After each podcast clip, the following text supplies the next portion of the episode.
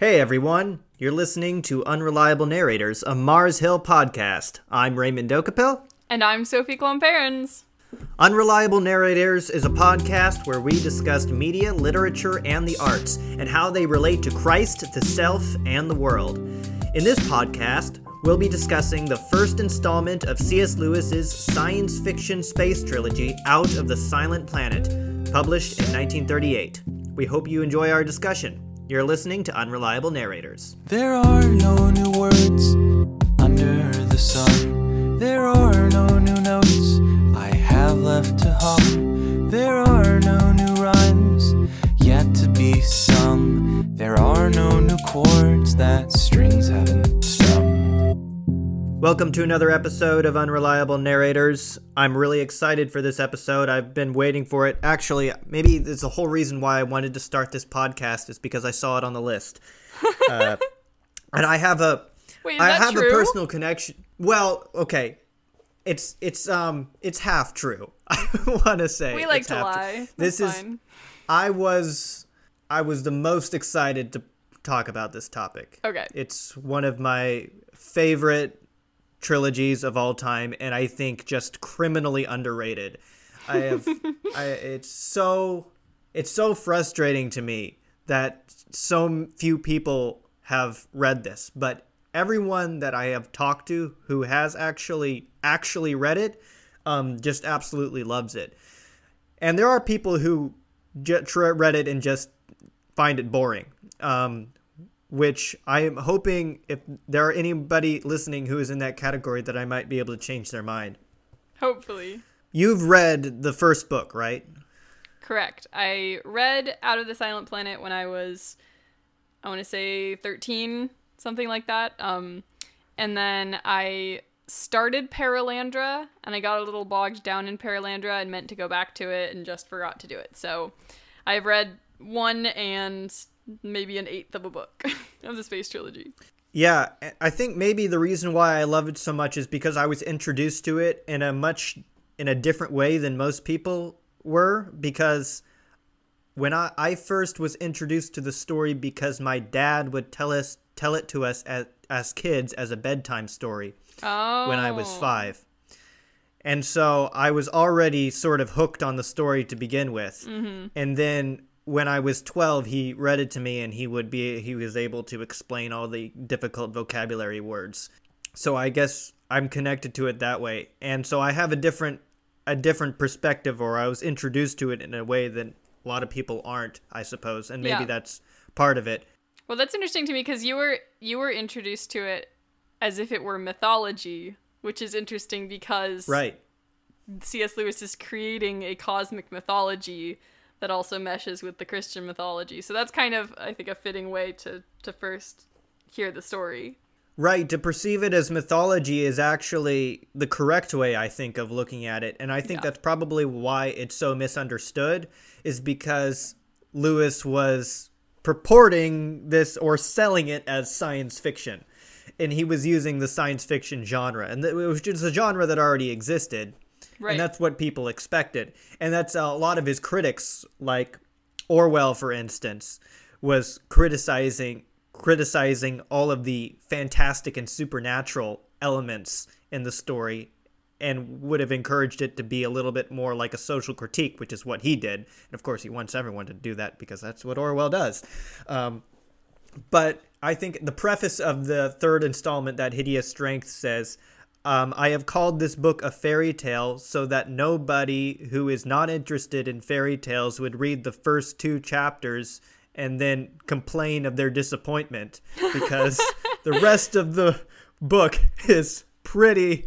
I mean, it starts pretty ordinary and then it gets really strange really fast yeah. um, before we jump into the summary, cent- I think the central idea and what we really need to understand in order to understand this is the space trilogy is that it's meant to be a paradigm shift. It's meant to to to challenge the way that you look at things, specifically human beings, human evil, and more broadly Christianity. He mm-hmm. really wanted and I mean Lewis's motto is that you want to steal past watchful dragons right? You you think that you know what the Christian story is, and you think that it's become it's become too familiar with you, and his his task task was to unfamiliarize it, and and he does this, and particularly in the space trilogy, by by I mean the title Out of the Silent Planet. We want to get to why it's called that because that's actually really central to it, but it's it's about interplanetary space travel, travel about a protagonist named Ransom who is who is taken to another planet. But a, there's a lot of satire in this. I think it's almost Swiftian in this sense Mm-hmm. because a lot of the the, the, the, the sort of philosophical purpose of this journey is to turn around and look back at Earth and say, you know, look at Earth through alien eyes, so to Right. speak. And I sort of have like an illustration in my head about this idea. So like I I was an English teacher in, in China for like 6 months and I've not long enough to really pick up everything, but there there this did happen to some extent when I was and this happens when you live in another culture for long enough. They did this thing in in Chinese culture. You don't. Um, it's very common to drink warm water, even in the summertime. And their rationale behind that is because your body is warm. So the thing that you should put in your body should match what is the temperature of your body. So why would you put cold water in your body? Which is like I never thought about that before. That's really strange. And and so like I thought that was strange at first, and then you know after living there for uh, six months, I come back here, and I still liked having cold water in the summer. That's true. But when I go to a restaurant in the middle of winter in December and I ask for water and they give me ice water, I'm like, why are you doing this? You know? It was like, okay, that's like, uh, this is a silly example, but it was one of those things where I had always taken that for granted and now I realize, uh, you know, that's actually kind of strange. Why would you give me cold ice water in the middle of winter when it's freezing? yeah. Um, O'Connor had a similar Flannery O'Connor had a similar idea because she lived in Georgia and then she went into New York, and to and she said that she went to live in New York. She wanted to go north to learn about the South because she wanted to write about the South, and she wanted to get that bird's eye view of different perspective of her own culture.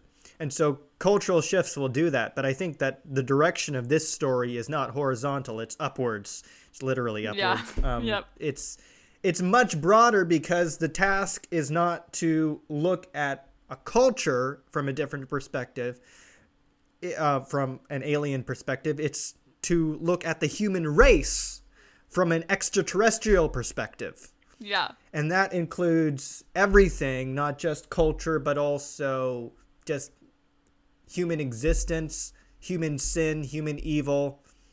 That sort of thing is particularly what it's a meditation on.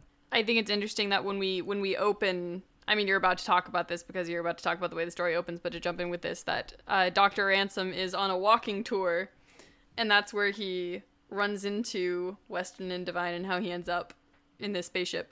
Um, it's interesting because Dr. Ransom is already kind of a roaming sort of person. He's already not su- su- super rooted to one place. Um, and he he's already sort of inclined to wander around and maybe run into adventures. Um, not this kind of adventure, but he maybe is exactly the right person to stumble upon this kind of story or upon this kind of adventure because of the fact that he is already kind of maybe willing or open to seeing the world in a different perspective because he already likes he already likes traveling, he already likes adventure. Right. So Ran- Ransom is a man around. He's a single man around his forties. He's an Oxford Don, and and a philologist. He is yeah. He's he's as as you said. He's he starts the story starts. He's on a walking tour. He stumbles. He's looking for lodging. He stumbles into a cottage of two of his old colleagues. One of them is a professor. One of them is an old school uh, classmate of his. Uh, the the co- the professor's name is Weston, and he's sort of his personality is very cold and distant. Um, he has and he's really the brains of it. And then there's Devine, uh, who is Ransom's old classmate, and his personality is much more like worldly oriented. He's sort of the popular, uh, sardonic, ironic kid. Um, and he kind of hasn't really changed a whole lot since his earlier days. So they have two very different motivations. So there, he stumbles into this old cottage, and then what happens is that Ransom is is drugged, and I'm, I'm not I'm not going to actually summarize exactly how this happens. I'm going to tell you the way Lewis tells it because I think it's the most interesting way of telling it.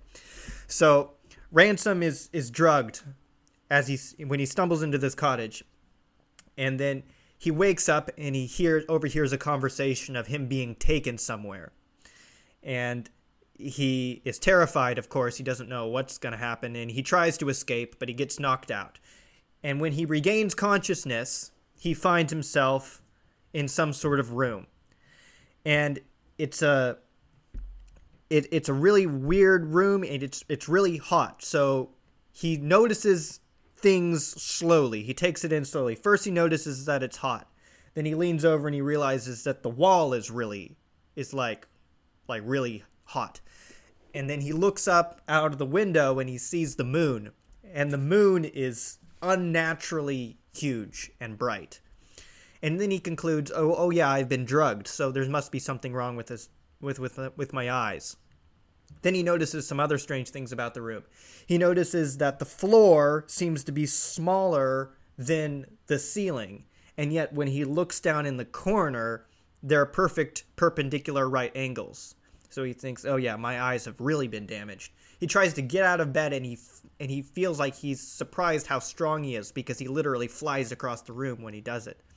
Then he notices other things. He notices a strange tinkling noise and he s- hears this vibration all around of all around him. And then he realizes that he's must be in some kind of moving vessel and he thinks, yeah, well, I've got to be I can't be in a submarine. I'm probably in the air. I must be in some kind of airship. And then and then terror sets in when he realizes there could be no full moon that night. There was no full moon. So whatever that giant orb is can't possibly be the moon. And then and then you get to the beautiful plot twist at the end of this chapter when Weston comes into the room. Ransom explodes. Weston, Weston, what is it? It's not the moon, not that size. It can't be. Can it? No, replied Weston.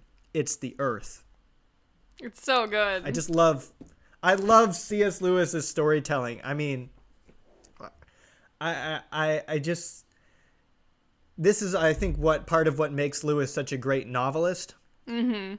Because and this is sort of also this is in why in my opinion I I prefer Lewis to Tolkien, although I know Tolkien's a great writer. I mean, because when you when you know you're like Tolkien is describing a room, you know, he would just describe the room. Okay, it's this long and you know, there's you know, this pot sitting in the kitchen and there's this clock on the mantelpiece and blah blah blah blah. You describe everything in the room. yeah. But Lewis descri- describes everything as a process of discovery. The world that he's constructed is actually really complicated. So what Ransom discovers actually is that the spaceship he is on is a giant sphere. It's a ball and it and the reason why it's a ball is because it simulates artificial gravity. So Lewis invented the Death Star before George Lucas and doesn't get credit for it. But and that's the reason why the ceiling looks bigger than the floor is because the entire structure is like you know you know a slats emanating from the center but it's smaller than it would be on an earth so it's like the little prince you know it's sort of a weird minuscule planet Right. um, and it would have been really boring and really compli- and really it'd be way too complicated if you were to just explain all of that. And you get really bogged down if you read the stories of Jules Verne. It was interesting at the time for 19th century audiences, I guess, but um, but Jules Verne just spends way too much time just describing how things work instead of like waking up okay you wake up okay i think i'm here. Oh i'm not actually here. I think that's the moon but it's not actually the moon. And and that's the slow uncovering of realizing what's happening piece by piece. And then once you get the final plot twist the plot twist of realizing that you're in space you believe it. You mm-hmm. believe it a lot more than you would believe it otherwise. And part of that is because he's showing he's not telling. The other great thing about this way of doing sci-fi because I, I completely agree with what you're saying and i also am a huge science fiction fan. I really really like sci-fi novels which is interesting because i'm not exactly a math and science person. Um, so the thing that's primarily interesting to me is the fact that within the world of sci-fi you can tell stories that you can't tell in other kinds of genres or in other kinds of worlds. Um, and what's really great about using uh, scientific knowledge or um, technology or whatever you're using.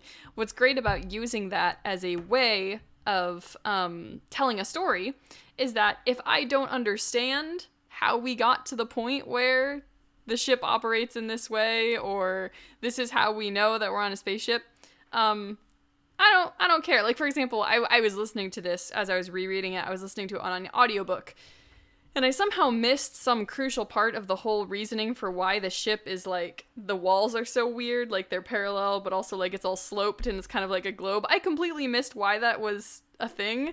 Um, but it didn't matter. It wasn't important. I accepted that it was part of the story and I moved on, which is what I think is really brilliant about the way that he utilizes the sci fi genre.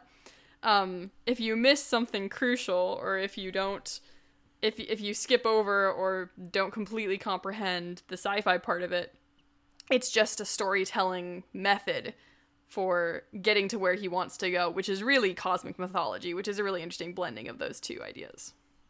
Right. He doesn't get bogged down in the technicalities of how things work, which I think makes him different from other sci fi authors. And he's going to challenge a lot of sci fi authors later on because, I mean, he's always focused on the story, he's always focused on the action. Mm-hmm. So let's go back to that. Yeah, so let's continue with the story. So, Ransom discovers that his kidnappers are taking him to a place called Malacandra. He asks, What is Malacandra? They say, We're not going to tell you. But it's some other planet, and it is a planet in the solar system, and we have a name for it, but we don't know what it is yet. We and he won't and he won't and they won't tell Ransom why they're taking him there. But Ransom overhears a conversation that in which Weston and Devine are talking about Sorns, and it's implied that there's some sort of human sacrifice that's being demanded of them. So Ransom concludes that he is being kidnapped so that he is going to be sacrificed to these creatures called Sorns. And of course, he's horrified by this. And of course, he has all of these horrible ideas in his imagination that are populated by H.G. Wells. So Lewis actually, he can tell Lewis is sort of a little bit on the nose here of making fun of H.G. Wells. like constantly, he's constantly referring to H.G. Wells and saying, it's nothing like that. Um, but but he's got an idea in his head that are based on of H.G. Wells that these aliens are going to, you know, gut him and cut him up and that they're like insects and horrible, monstrous creatures. Um, so that's his expectation going into Malacandra. Um, there's a second thing, and and so that's the perspective shift. Uh, well, that's not a perspective shift yet, but you know that's his perspective going in. But because this story is about perspective shift, there's another very, uh, very important piece of perspective shift, which I think that we should dwell on a little bit, and that's Ransom's experience of space. And this is a piece of uh, a, a passage of Ransom's reflection on space travel, which I think that this passage probably changed my life um, because it's it, it's really I really I think the the passage that made me love reading books, love literature. Wow. Uh, so it was this ran- ransom is is really struck the thing that he's really struck by is how beautiful space is. And it's not what he thought it was. And he's one of the things he says is that it's made him more vital. It's put a lot more like inner strength into him. And Weston has sort of a scientific explanation for that because the rays of the other stars are penetrating them without any kind of terrestrial protect, protection. Right? That's the reason why he's feeling like this, all this energy pulsing through him. And then Lewis says, But Ransom, as time wore on, became aware of another and more spiritual cause for his progressive lightening and exaltation of heart. A nightmare long engendered in the modern mind by the mythology that follows in the wake of science was falling off him. He had read of space at the back of his thinking for years. He had read of space. At the back of his thinking for years had lurked the dismal fancy of the cold, black vacuity, the utter deadness, which was supposed to separate the worlds. He had not known how much it affected him till now, now that the very name space seemed a blasphemous libel for this empyrean ocean of radiance in which they swam. He could not call it dead. He felt life pouring into him from every moment. How indeed should it be otherwise, since out of this ocean the worlds and all their life had come? He had thought it barren. He saw now that it was the womb of worlds, whose blazing and innumerable offspring looked down nightly even upon the earth with so many eyes, and here with how many more? No, space was the wrong name. Older thinkers had been wiser when they named it simply the heavens, the heavens which declared the glory, the happy climes that lie where day never shuts his eye, up in the broad fields of the sky. It's really good. Yeah, so space is the wrong name. I think that the the impression that this made on me first of all is it really did it really did challenge the way I thought about space. Because that was I mean, we always get that impression of space, especially from science fiction stories. I mean, and we have probably 2001 a space odyssey is a lot to blame for that mm-hmm. or in more recent movies like gravity or something Yeah. Um, there's The idea of space. In space no one can hear you scream right? That's our that's our mantra. And lewis was the first person that i came across that sort of turned that on his head and said you know you know space is a really beautiful and it's, it's an amazing place. And you know what this also what made me think of was there's a disney movie called treasure planet. Have you seen that? And it's sort of a corny movie, but I think the imagery about it is really interesting because the way it's done is it kind of just disregards the laws of what's scientifically possible, and the way that the characters travel through space is through a traditional. Uh, tra- traditional sort of uh, Regency era ship. I don't know what, what kind of ship you call that. Like a you know, it's a sailboat. Yeah. They travel through space through an act through an actual sailboat, and it's sort of a beautiful way of looking at it because the vessel in which they're traveling actually changes your perspective or the way that you think about space. Because now you're not thinking about space as this, you know, this cold, perilous thing that just sucks the life out of you. Even though it is perilous. I mean, actually. Um, but maybe the problem is us that we're not able to participate with it well enough. But why should we assume that space is the horror, right?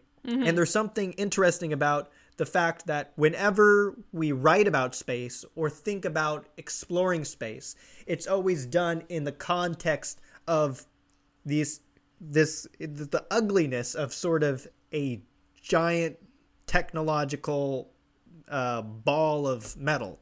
You know, I mean, there's you know the the, the this really I don't know how to put it into words. It's like it's a it's not a, it's an ugly thing to be traveling through for something so beautiful, and you and you wish that it could be something a little bit more elegant. Mm-hmm. You know what I mean? Yeah. Well, it reminds me of um I just recently read The Martian, which is the I forget who wrote it. Andy Andy Weir something like that. Um and there was a movie made of The Martian recently. It's really it's very very good uh, contemporary sci-fi novel. Um but it's about a guy. Do you know anything about The Martian? Yes. Yeah. Yeah. Okay. Um, it's about a guy who gets left on Mars accidentally, and then he survives. And it's a very man versus nature sort of story. He survives for long enough for his crew to turn around and come back for him, which is just this massive, intense, huge maneuver, which involves lots of people working together on Earth. It involves him doing all sorts of crazy things to to make the equipment that he has do things they're not supposed to do so he can get back home. Um, and I think that story is really interesting in contrast to this story because it's it's Mars, and I guess we haven't gotten to that to that plot twist yet in our summary, but like Malacandra is Mars, um, and it's also the same kind of story where it's like Dr. Ransom ends up on Mars and he has to survive for a while. Um, but his experience on Mars and the the kinds of things that he sees, Mars is a lot more inviting and has a lot more beauty on it than it has for um, Mark Watney. For Mark Watney, Mars is cold and dead and barren and also trying to kill him all the time. And he, as a single human, has to battle against Mars and against the elements and against the sandstorms and even against his own equipment sometimes. Um, and it's his human, it's the humans who are his friends uh, for at home. And then for Dr. Ransom, he ends up on Malacandra and he finds out very quickly, and I'm jumping ahead a little bit here, but he finds out that the creatures are his friends, um, that the different races are his friends, and the only people on Malacandra who are not his friends are the people who brought him there. The humans are the ones who are not his friends. Um, which I think is interesting in that whole discussion of space is not the enemy. And this is already our introduction to that idea that we think of space as the nature that we have to fight against. But already Ransom is starting to realize and he's going to he's going to be slow in learning this lesson. But he's starting to realize even now the things that are out there in space are not the problem. The ship you're in and the people you're Yeah. with are actually the problem. Exactly. Yeah, so you started sort of touched on on the creatures that he meets, so we'll jump into that a little bit. So Ransom when he lands on Malacandra, which he later learns to be Mars, he jumps away, he escapes his captors Weston and Devine, he runs away and he encounters some creatures who I imagine I sort of picture them as sort of furry bipedal otters. I don't know if that's the Yeah. picture that came to your mind, sort of. It it actually they're really called is. Yeah, they've got whiskers and everything, um, and they're called Hrossa, and uh, they they're they live near the water, and they they like fishing and poetry. And he realizes that there's actually a whole system of creatures, several creatures that live on this planet. And one of the biggest discoveries that he has is that these creatures are rational and that they have a language, which is a huge thing, a huge discovery for him. But not only are they rational, but there's actually three different races of rational creatures. And Hrossa are just one of them.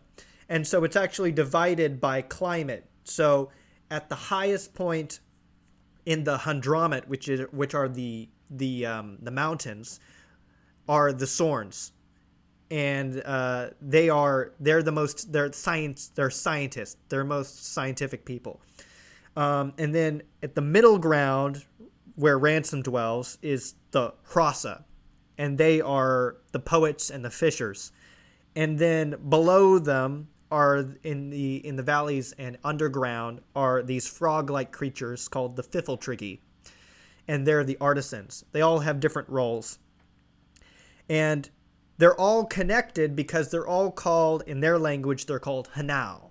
What's really revolutionary about that idea is that here is a world in which there is more than one race of rational creatures, which is different from the from anything that we have on this planet. And this is where we begin the exploration of C.S. Lewis's mythology, where there are other rational creatures out there that you could talk to besides humans.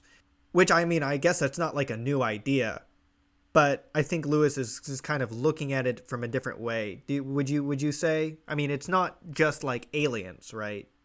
Yeah. you know because because he kind of talks about this sort of in the same way with the talking animals in, in narnia too mm-hmm. I mean, it reminds me. Well, two things it reminds me of. First of all, in a weird way, you mentioned that the story is a little bit Swiftian earlier.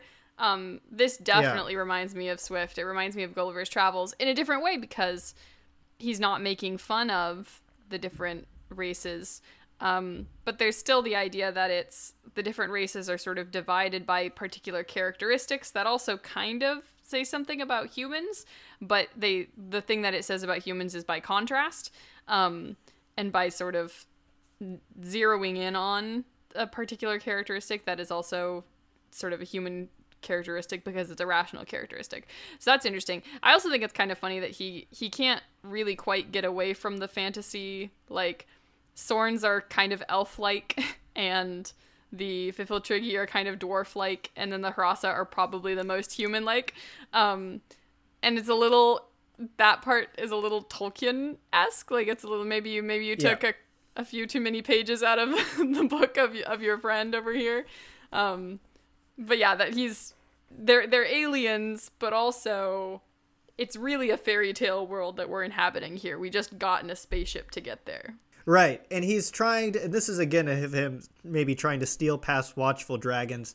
At least at the time that he was writing, when he maybe this is his one of his first works of fiction. So maybe he was sort of thinking, you know, I love fairy tales and legends, but I don't think that my modern audience is going to buy it, so I'm going to try to disguise it somehow Right. or something like that. But actually, he says it quite explicitly is that his sort of he's using he uses he's very careful about using scientific language about this, you know, to to mask this as a science fiction story. But in his mythology, he's like these are the, actually the real creatures, like they really exist, and yet and so they exist in and and and, and he's saying and he admits that he's taking his cues from Greco-Roman uh, mythology, but the way he puts it is no, actually, Greco-Roman theology is the reality that sort of trickled down to us. You know, it's kind of like Doctor Who. You know, like you know, there's an actual reality out there. This is the thing that cyclopses and and minotaurs and and fauns and dwarves. This is what they were based on. It was sort of, I mean, kind of maybe like a conspiracy a little bit. Like we we got a little bit of that story to us Right. and and it, it leaked in but this is this is what the real these are what the real goblins are these are what the real dwarves are one of the, so here's so here's the commentary though so he's discovering this kind of hierarchical structure and he's always asking them like do they ever go to war no they don't go to war you know do they you know do they have like do, do the Hross ever want to get in affairs or anything? It's like no they don't really have that problem. Um, there's no rivalries or, or that sort of thing. And it begins to dawn on him that these these creatures don't have a sense of evil. In fact they don't have a word for evil. And the closest translation for the word for evil is bent so then we get so this the story sort of evolves into a problem of language of misunderstanding or trying to translate concepts the trouble of translating concepts that of human problems and mapping it onto a world that doesn't have that problem. And that's where you get another instance of the the paradigm shift. There's another there are a cou- couple other creatures i want to introduce here that come into the story and most importantly the introduction of eldils mm-hmm. so when you first came across this i don't know if you can recall like your first experience of this. Who what what did what did you think of the eldils I, I mean, I don't remember what I thought of them when I was 13. This time reading through it, I think partially because I was already in the mindset where I was trying to figure out what the big project was, and I'd already gotten a sneaking suspicion that maybe what we were doing here was building the Christian world just on a different planet. Um, and so my immediate thought was we were dealing with angelic beings. So that's not a super fun answer because I I think that's probably what actually is going on. Uh, but my second thought, which is probably the more interesting thought, because it isn't just that they're angelic beings, um, it's the fact that Ransom, who presumably has knowledge of um, the idea of angels and believes in the supernatural world, he's sort of immediately skeptical of the fact that they can they can talk to elders, that they have these beings that they talk to that Ransom cannot see, um, which is really interesting to me because Ransom's a human and he's not a bad human. He comes from a background where um, he presumably like it, it mentions him doing devotions like he seems like he's probably a christian even though that's not a huge deal in the story. So why is it so hard for him to believe that there are supernatural beings on this other planet? Like is it linked to the fact that he has a difficult time thinking of these creatures as rational beings rather because he he likes to treat them as at first especially he kind of tends to think that they're primitive um and he his bias is toward uh, underestimating them rather than overestimating them. So, um, I, I don't know if that has anything to do with it, but yeah, I thought that was that that that's interesting that Ransom doesn't get it right away. It takes him a while to really buy into it, to really believe, um, even though he of all people should be pretty well disposed to to get it to believe that. Right, right, exactly. Because, yeah, I think it's pretty clear that Ransom is a Christian. And so I think part of maybe what Lewis is saying is that, okay, let's say that you are a Christian, you believe in God and you believe in angels and and fallen angels, let's say. But if you were actually kidnapped and transported to another planet and you actually met them, what makes you think that you would recognize them? You Right. why you know what how would you know what they are? So it's again, it's like the slow discovery process because he's learning this through a different culture and a different language and a different way of looking at everything. So even if he meets these creatures, which he later discovers to be angels, he doesn't. It takes him a long time to figure out that this is actually a creature that I know something about already. Right. Um, and this happens all the way up the the angelic hierarchy. So he learns that first of all, there are these creatures called Eldils that the Hrossa are able to speak with and converse with directly. And that the Sorns, the Hrossa, and the pfifltriggi all serve the Eldils, and the Eldils all serve Oyarsa, and Oyarsa is the chief Eldil of that planet, and Oyarsa serves Maleldil and Mal Eldil. There's the Eldil in it because he is the king of all the the chief of all of the Eldils, and he created the world. And again, we have Ransom's incorrect theorizing about what's happening. And this happened again when he was woke up in the spaceship and he thought that the Earth was the moon. Is he makes an incorrect theory about what's happening. Right? He's had to adjust his theories about the world quite a lot, but he has to continue adjusting it. And up to this point, he still thinks that the Sorns are evil and they're out to get him. So he actually erroneously concludes that the Sorns uh, uh, actually rule the whole world, um, and Oyarsa is just the head of all the Sorns. Like he's the the head honcho Sorn, and he doesn't he he it takes him a while to actually get wrap his mind around the fact that the, there are actual immaterial beings, right, called Eldils, like another plane of creatures that exist above them. So that's something that again we have to uncover a little bit more later on. So we're discovering more and more about this world. But let's talk a little bit about uh, this idea of bentness and language. You had some interesting things I think that you wanted to say about this. Um, what's interesting is we talked about how it, this appears to be a world that has not is without sin, that hasn't fallen. But there are a couple things that don't seem exactly pre-lapsarian and by that that's a big word that mean you know that is um before the fall you know like completely mm-hmm. edenic for example there's a creature who's kind of like a loch ness monster type creature called Hnakra, and it's sort of a sport among the Hrossa to hunt the Hnakra. ransom asks if they think that Hnakra is evil and they have a sort of interesting attitude towards it because they say that the Hnakra is their enemy, but it is also their joy. So there's actually a little bit of a game going on there.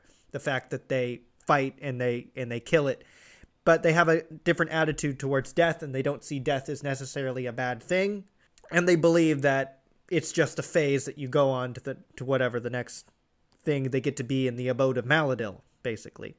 Um, and so and there are some instances or stories of fallenness, and ransom is why he was talking about. Do you ever does do the Hrossa ever want to get into affairs? And the and the Hrossa says, "Oh well, we have one story of one guy who loved two girl Hrossas at the same time. like that happened once." And so it's like it's not like the idea of evil has is completely non-existent. There is some some sort of I, I don't know. This is the question. Is there some sort of like partial fallenness that exists in this world? what I think is super interesting is the fact that when we first meet the Hrossa, because they're the first Malacandrians that we meet, right? And so everything that they say about the world, Ransom just sorts of sort of accepts being true about the whole world, um, which uh, to call we do a lot of callbacks. I'm going to call forward a little bit to the to the thing we're going to talk about next time um, which is a ted talk called the danger of a single story. And in that ted talk the speaker um, talks about how it's dangerous to when you when you know one story about a people or a particular place um, then that's the story you tell about everyone. If you if you know one nigerian and that one nigerian was very poor then you have it in your head now that all Nigerians are poor, which doesn't allow you to think about those people in a in a more true or complete or complicated way.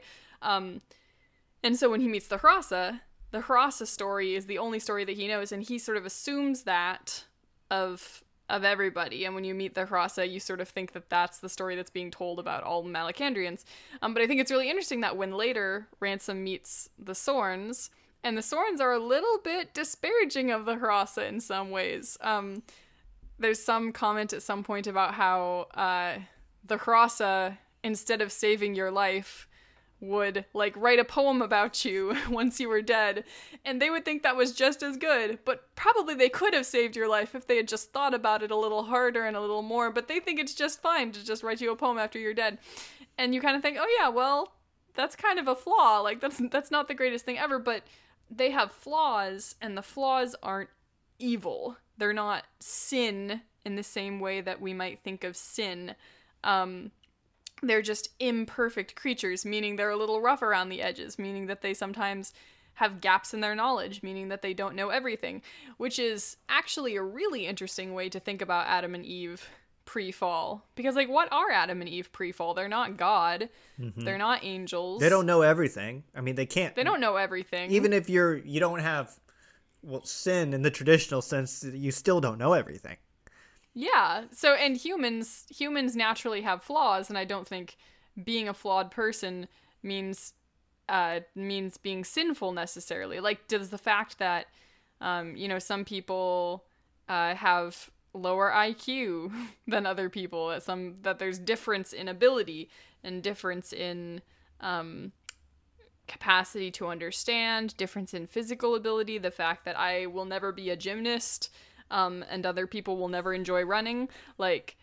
Those things might be a flaw in the sense that if you were a superhero, you'd have super strength and super speed and you'd be able to fly and you'd be able to do all these things and the fact that you don't have those things you might consider a flaw but that's not really sin. So uh, that made me think about the pre-fall world a little differently. So i i would tend towards saying it is sort of a pre-fall world and he is depicting a kind of an eden but that doesn't mean that the world has no flaws and that the inhabitants of the world have no flaws. Yep. There's another reason why the Hrossa hunt the Hnakra, though, which is actually part of Lewis's imaginative mythology, and that is because because he was so fascinated with medieval cosmology. Mars is the god of war. Mars is the war planet. And later when he goes to Venus, which is in the next installment, Venus is Aphrodite, the god of love. And this is really in, I mean this is where it gets really interesting because you see that there's like this contrast between masculinity and femininity happening in that which you discover later in Perelandra. But Malacandra, because the gravity is so much lighter, the mountains are like giant spears. They're described as spikes, and right. they're colder. They're also the society is hierarchical. So you got the Sorns, the Hrossa, and the pfifltriggi, you know, mm-hmm. and they all organize themselves, and that's um, I mean, you know, and we don't want to like you don't want to confuse like masculine with male specifically and feminine with female specifically because Lewis wants to think bigger than that. But he does sort of describe the world as sort of this masculine world, being the war planet, being the god of war. And that's sort of like the personality of that planet. And mm-hmm. again, then he's talking about this like, okay, he does this with like every single planet. Every single planet has there's a god of that world or an Oyarsa of that world, and they all have different personalities.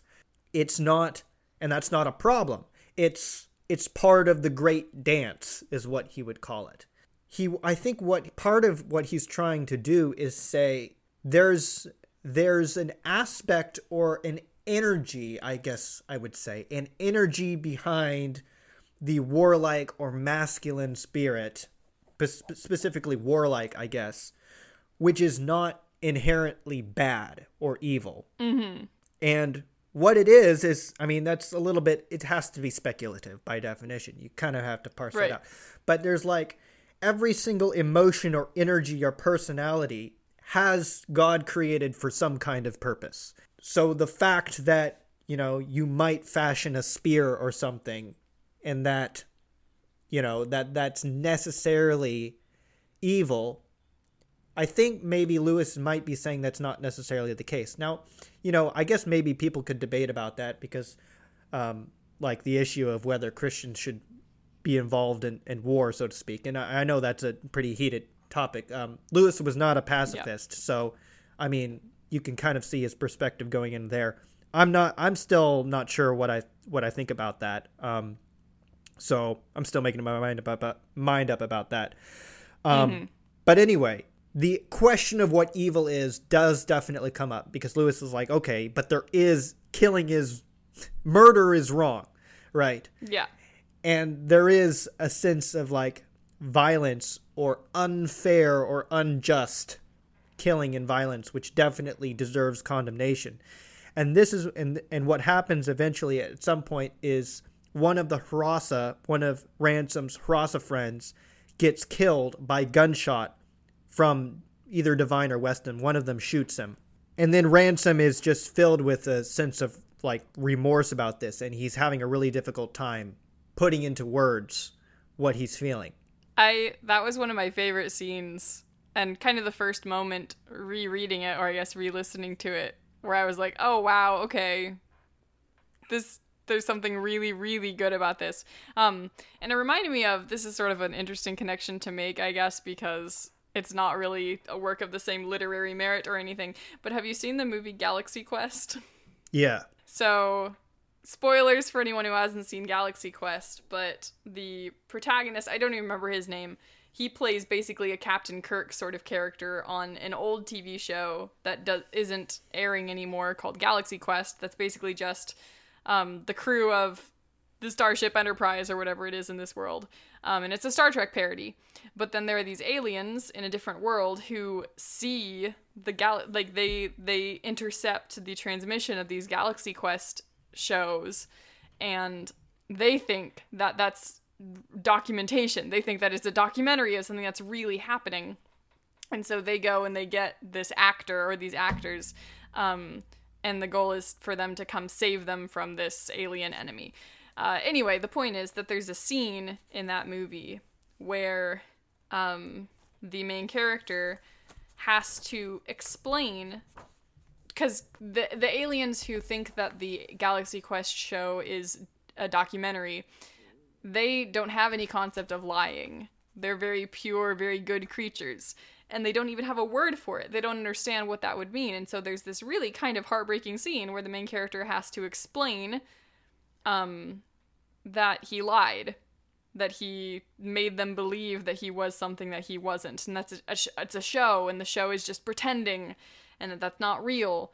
Um, and even though it's a really silly movie, that that scene is really touching. Um, and this scene reminded me of that a lot. There's something about trying to express to a creature that is so good that he fundamentally can't really understand what you're trying to confess.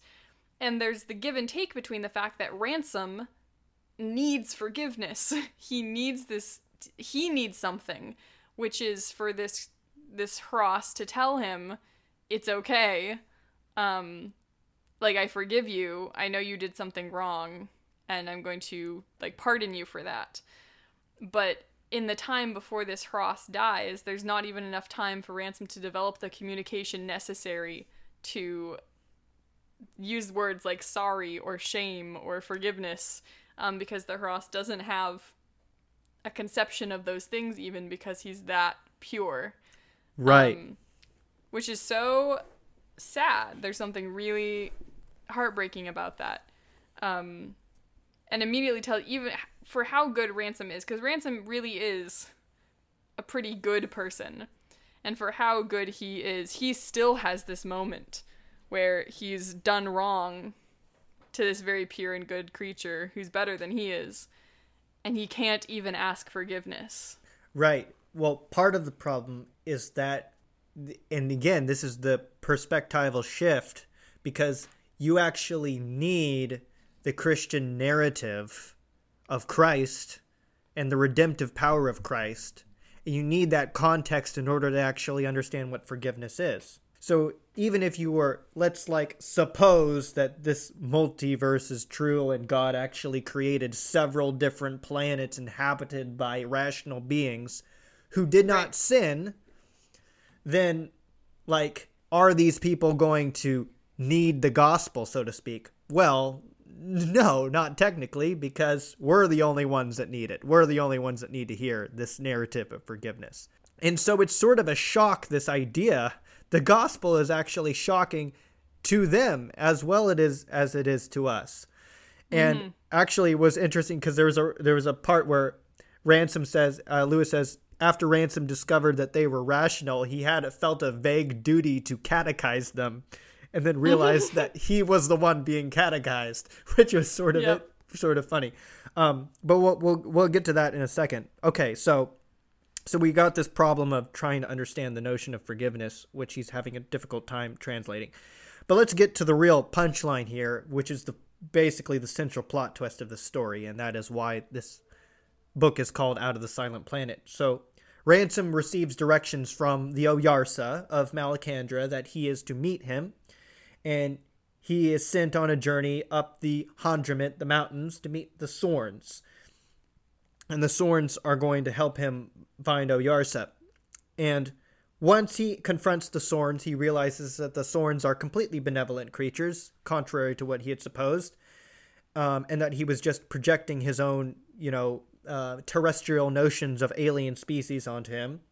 And Well, that, he this whole time, yeah. Ransom keeps looking for a bad guy. yeah, exactly. he never finds a bad guy. There's no bad guy. There's only Weston and Devine. Those are the only bad guys. which is so funny. And also, you know what? It makes me think of like The Man Who Was Thursday by G.K. Chesterton, right? Yes. There, yes. There's a constant like he's a detective who set out to find out find a band of anarchists, and then every single anarchist turns out to be another detective, and they're all good guys at the end. Is Yep. kind of what happens here. But anyway, okay. So he meets the Sorn, and the Sorns are like goblins, I guess, but they're like what are they? They're, I think they're compared to cyclopses, but they're super tall creatures with like feathery legs and kind of like very austere, uh, sunken cheekbones. They're very pale, and they live up in the mountains. And they're the scientific creatures. They're not like the poet, poetic uh. And it's here that Ransom learns, at least the Sorn says, I think you're from Thulkandra. And Ransom says, What's Thulkandra? And the Sorn says that Thulkandra is the silent planet. And every single planet in the solar system is not, they're none of them are silent planets. In fact, every single one of them is ruled by an Oyarsa, and everyone is in active communication from with one another. But something happened on Thulkandra, and what happened is that the Oyarsa of that world became bent. He became a fallen Oyarsa. And Maleldil punished this Oyarsa by cutting him off from communication, quarantining him, basically, from the other planets, by chaining him and at the gates of the moon and re- not letting him any Eldils from other worlds or, or the, or the bent Oyarsa of that world to travel between worlds. And so that world is called Thulkandra, which means the silent planet. And I think that this is what is such a like a brilliant and subversive plot twist that happens in this story because this is the story that completely inverts everything that we assume to be about science fiction traditionally. Because Right. Our notion of science fiction is we are the speaking planet. We are the only speaking creatures that or rational creatures that we know of in the world and this and space is silent. Um but really, and even this is even true of like medieval cosmology, which is where Lewis was getting his inspiration from. There's an idea of this thing called the music of the spheres, right? Or the heavens declare the glory of God. So mm-hmm. there's music. Space is full of celestial music. And the problem is not that it's silent, the problem is that we're deaf and we can't hear it. So the the silent planet, the silent planet is Earth. And this is um the part of where he discovers this is the Sorn leads him and has him look through a, a telescope. He's looking through the telescope, and this is the description of what he sees. He saw perfect blackness, and floating in the center of it, seemingly an arm's length away, a bright disk about the size of a half crown. Most of its surface was featureless, shining silver. Towards the bottom, markings appeared, and below them a white cap, just as he had seen the polar uh, caps in astronomical photographs of Mars. He wondered for a moment if it was Mars he was looking at. Oh, there's a fun thing. We've already talked about this, but he actually hasn't figured out that he's on Mars. Yeah. Um, I don't know if he even ever figures out in this book, but anyway. Yeah, I don't know either. Then, as his eyes took in the markings better, he recognized what they were Northern Europe and a piece of North America. They were upside down with the North Pole at the bottom of the picture, and this somehow shocked him. But it was Earth he was seeing, perhaps, even perhaps England, though the picture shook a little and his eyes were quickly getting tired, and he could not be certain that he was not imagining it. It was all there in that little disk London, Athens, Jerusalem, Shakespeare. There everyone had lived and everything had happened. And there, presumably, his pack was still lying in the porch of an empty house near Sterk. Yes, he said dully to the Sorn, that is my world. It was the bleakest moment in all his travels. When I first read that, I was actually, I guess, being 12, I was confused why that was such a bleak moment for him. So do we want to like sort of parse that out like why that is the reaction that he had? Sure. I mean, it's a moment of humility, right? Because he even, you know, as we've said, for how good Ransom is, you know, Ransom's not a bad person. He still has the natural pride of humanity of the human race. He thinks that they're so great. He thinks they're so important. Um, and then travels all the way the way to this world to Malacandra, and even in Malacandra, the whole time he is constantly thinking that that's still true. Um, that humans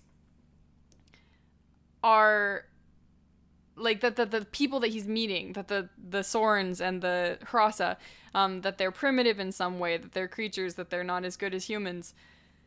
Um, and he still assumes that the wor- the laws of his planet apply here. So things like someone has to rule over everyone else. What's the dominant race? That sort of thing.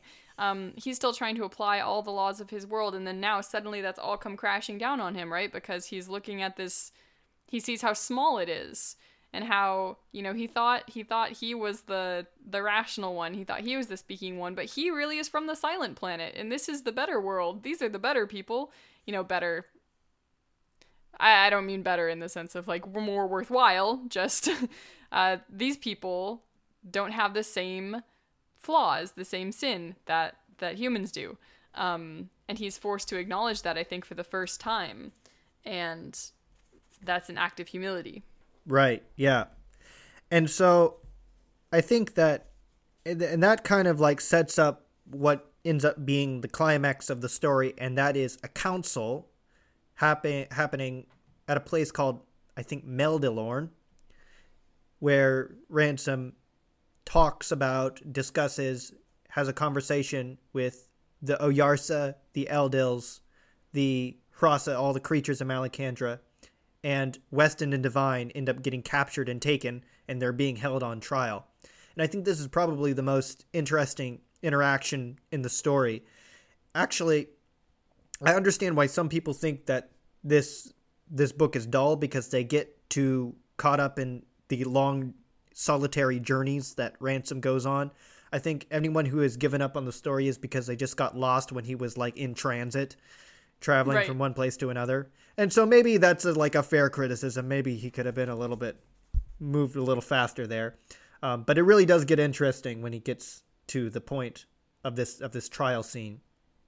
Um, but so what happens here is Ransom finally meets the Oyarsa of Malacandra, and he gets the final explanation of why everything happened.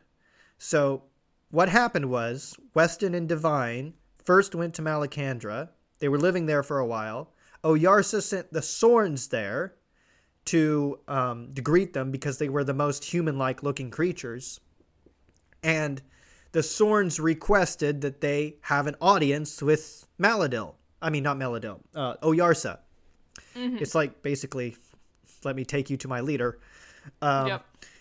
and Weston and Devine are terrified, at least from from the perspective of the Sorns. They're like, well, these people are not very bright. Um, and so the the Oyarsa say, okay, these humans aren't very bright, and they're here. And the reason why they're here is because the rivers flow with gold on Mars, and so they're here for the for the gold, which is called sun's blood in their language. And so Oyarsa says, okay, you got to treat these people like children, and you have to say you can have no more sun's blood until you send one of your race to me. And the thing, but the funny, this is just like the hilarious, ironic thing is that, or the satirical thing, is that Weston and Devine assume that these are primitive natives and that they are like the children. So they assume that when they ask for sending another race to Oyarsa, that they're looking for human sacrifice. So they, so they went back. The, all they wanted is like, Oyarsa didn't even want them to go back and get another guy. They just wanted them to like send another one of your race, as in like, come and talk to me. Is basically it was a Yeah. translation problem.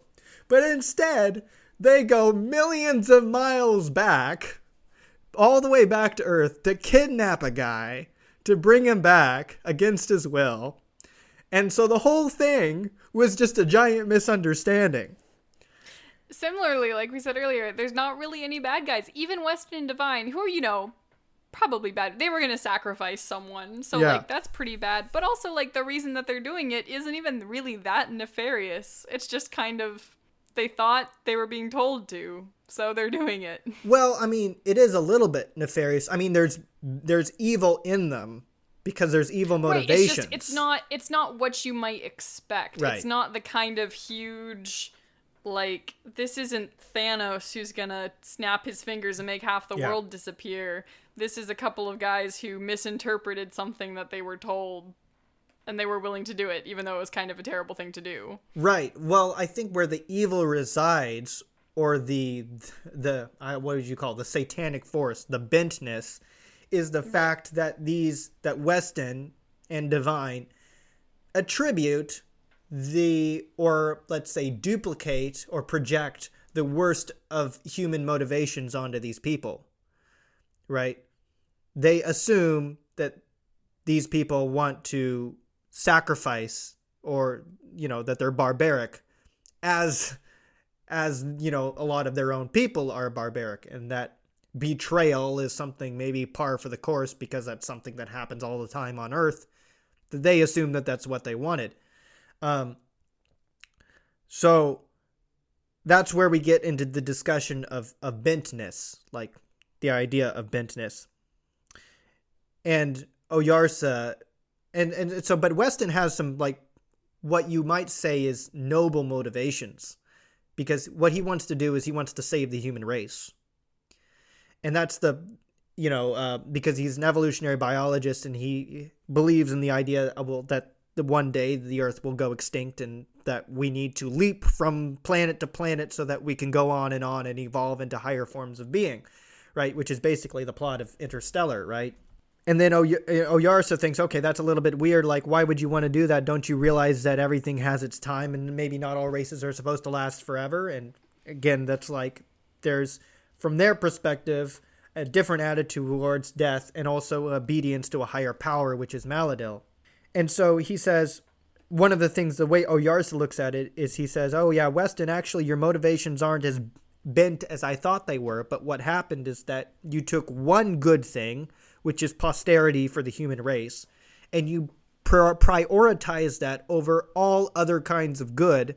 In, for instance, you know, mercy, justice, compassion, kindness, uh, fairness towards your fellow person because you're perfectly willing to throw other your fellow hnau, your fellow man, under the bus for the sake of posterity. And that's where like I think the discussion of evil comes in. And so, yeah, do we so yeah, I think that's a really I think it's always a, real, a very interesting idea. Again, this is like a challenge of what our notion of evil is because right. their word for evil is not evil, it's bent. Um well that reminds me of a couple things. First of all, the whole idea of sin being hamartia, that it's missing a mark, um, right, corresponds obviously pretty directly to the idea of something being bent. That's a really literal, literal translation of maybe what we might think of as sin, which is there is a correct way to be, um, and that doesn't even mean like correct as in you do the correct thing. Like there's a there is your nature. There is what you actually are um, in the same way that, like, if you make a pencil, what a pencil is, is it's a straight thing.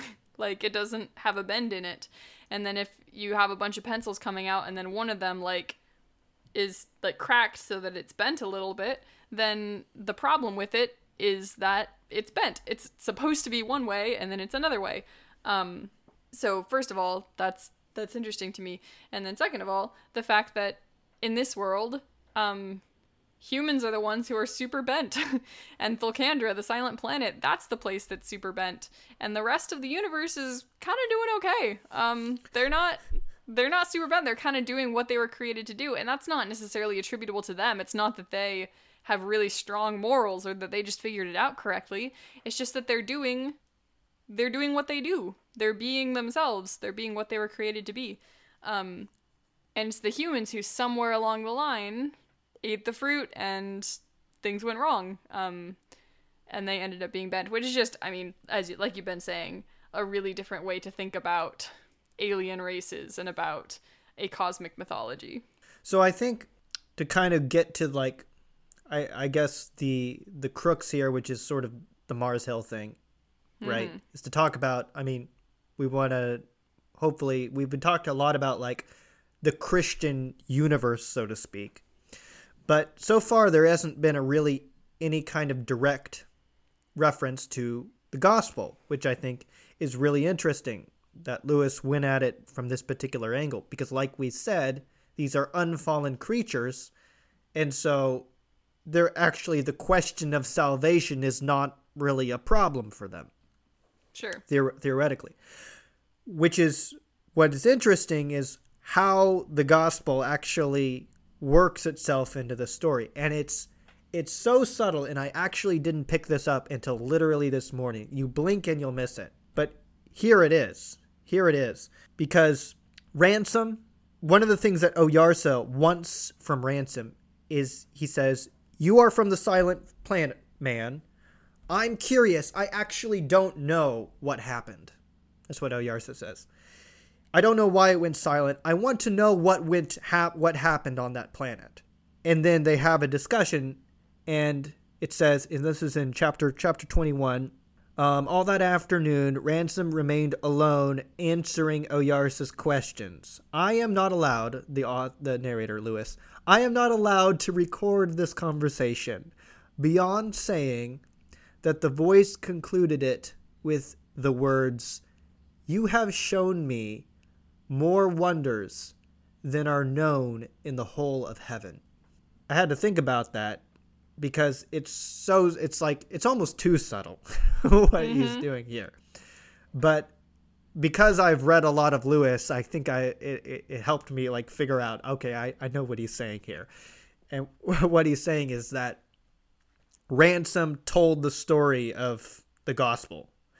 He tells Oyarsa this is what Maleldil did, did the chief. This is what Maleldil did. This is what God did to save the fallen race of man. And what is, I mean, according to this story, it's like actually this is the first time Oyarsa is doing has has known this. So even though he's got this relationship with Maleldil, you know, God is so much bigger than our picture of him that you know from their perspective it's like why would you assume why would Maleldil tell him the story at all why would Oyarsa right. even know that that happened? Um it's not like it's a secret. It's just like it's a big world. And so maybe this is the first time he's hearing it. But right. he's amazed by it.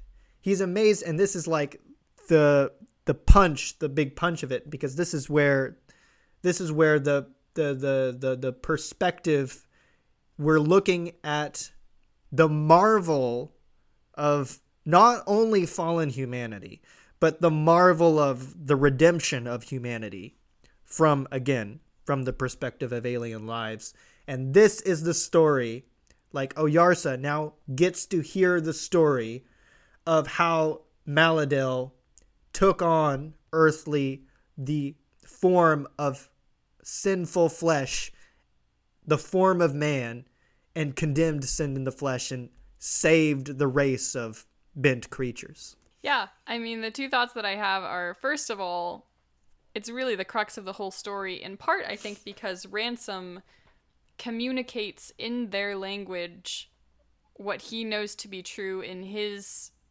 in his understanding like in his christian worldview and he connects those two things together like really for the first time. And there's no sense in the story of him going, "Oh, wait. You must be talking about, oh, I need to tell you the gospel. That's it. That's what needs to happen." Yeah. He just gets it. They connect for the first time in his head. He says, "Oh, the what you know as Maleldil is who I know as God." Yeah. And who who came to earth as Christ. Um and so he communicates it in that language and he doesn't have to go okay well this is our story and this probably is. No he just like tells the story and presumably tells it in the words that this world can understand. Um, so he realizes that it's true in this world and in that world and he connects those two things. So i think that's important. Also it reminds me of psalm 8 uh, where it says what is man that you are mindful of him and the Son of Man that you visit him, for you have made him a little lower than the angels, and you have crowned him with glory and honor. And the reason I think that's really relevant is, first of all, because um, the older translation, I think this is the King James translation, I'm not sure, not the one I just read, but in the King James translation, I think it says, You have made him a little lower than the heavenly beings. Which is interesting in the context of this story, right? Because man is made a little lower than the heavenly beings, but then there's this idea of what you know, you come from the silent planet and it's all contained in this little disc and your people are the bent people. And there are there are even all these other creatures. It's not that man is the only species that God has to to love and care for. And if he if he had just let man go, like if he had let man destroy himself, he even has other he even has other races. Uh, yeah. But what is man that you are mindful of him? right, right. The universe is a is a big place. Yeah. It's like this isn't your only creature. You have other creatures and yet you're going to love man so much that you are going to become a man and then die for them, which really is in a way showing man more love even than the other creatures who never fell at all, which is sort of a prodigal son story, right? That all these other creatures uh you know, if they never fell, then they never had to be shown that kind of love. And that in some sense that's a gift that man has. That because of because of that that past, because of the fall, this is how you know that God loves you. And you know, there is a verse and I actually I think this is sort of silly, but there is a verse where Jesus says, "I have sheep, I have other sheep which are not of this fold." And there's some speculation that Jesus was talking about alien creatures. And yeah. even though I kind of think that that's a little bit silly, mm-hmm. um, I love it. Yes. it's dumb, but also it's great. It's great, you know. And I think I don't know. I I'm pretty sure Lewis is not like actually believes. Well, I don't know what he. I I mean I mean I don't know if he's what his actual opinions are about alien races, but I think that Right. exploring the idea of alien races from this perspective, it's really just a way of of just pointing back to the gospel mm-hmm. and just trying to look at it from fresh eyes Yeah. and and I think the verse the verse that I that I thought of was again the words of Jesus where he says the queen of the south will rise up against the men of this generation and condemn it because she traveled from the ends of the world to hear the wisdom of Solomon and behold something greater than Solomon is here. Mm-hmm. And what I think I what I love about that verse is again it's the perspective of the alien, of the foreigner, which Right. is the I think the heart of this story is the perspective of the foreigner. And the pers- and and it's the queen of the south coming to see Solomon. She will condemn this generation because this generation Christ came into this world and we didn't recognize him as God, just like Ransom didn't recognize eldils as angels. It's like, you know, you had what it took to understand what was happening, but you didn't because you were blinded by your sin. Mm-hmm. And so you didn't realize that in fact you thought the opposite. You you assumed you assumed that this person was actually not only not good, not your savior, but he was actually the apotheosis of evil itself. He, you were Right. evil incarnate.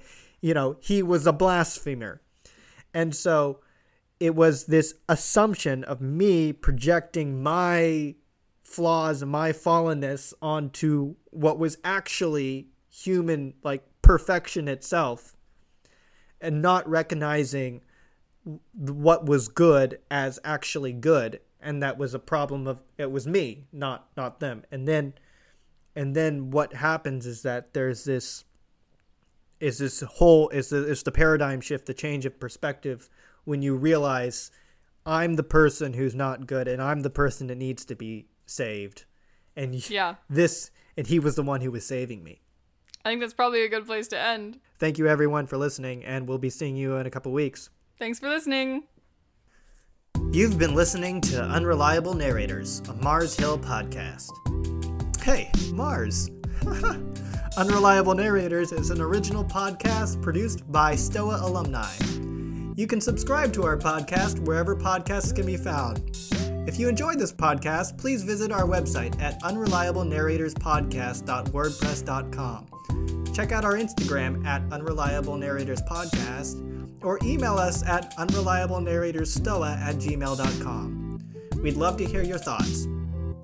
This podcast is produced by Raymond Dokapil and Sophie Klomparens, and our theme music is No New Words by Caleb Klomparens. In our next episode, we'll be discussing The Danger of a Single Story by Chimamanda Ngozi Adichie. Until then, my fellow hnau, this really is a silent planet, because none of you ever write to us. Bye. I know you can see something inside the one part of me that I cannot hide. And maybe it's true that nothing is new, but I can see so much more in you.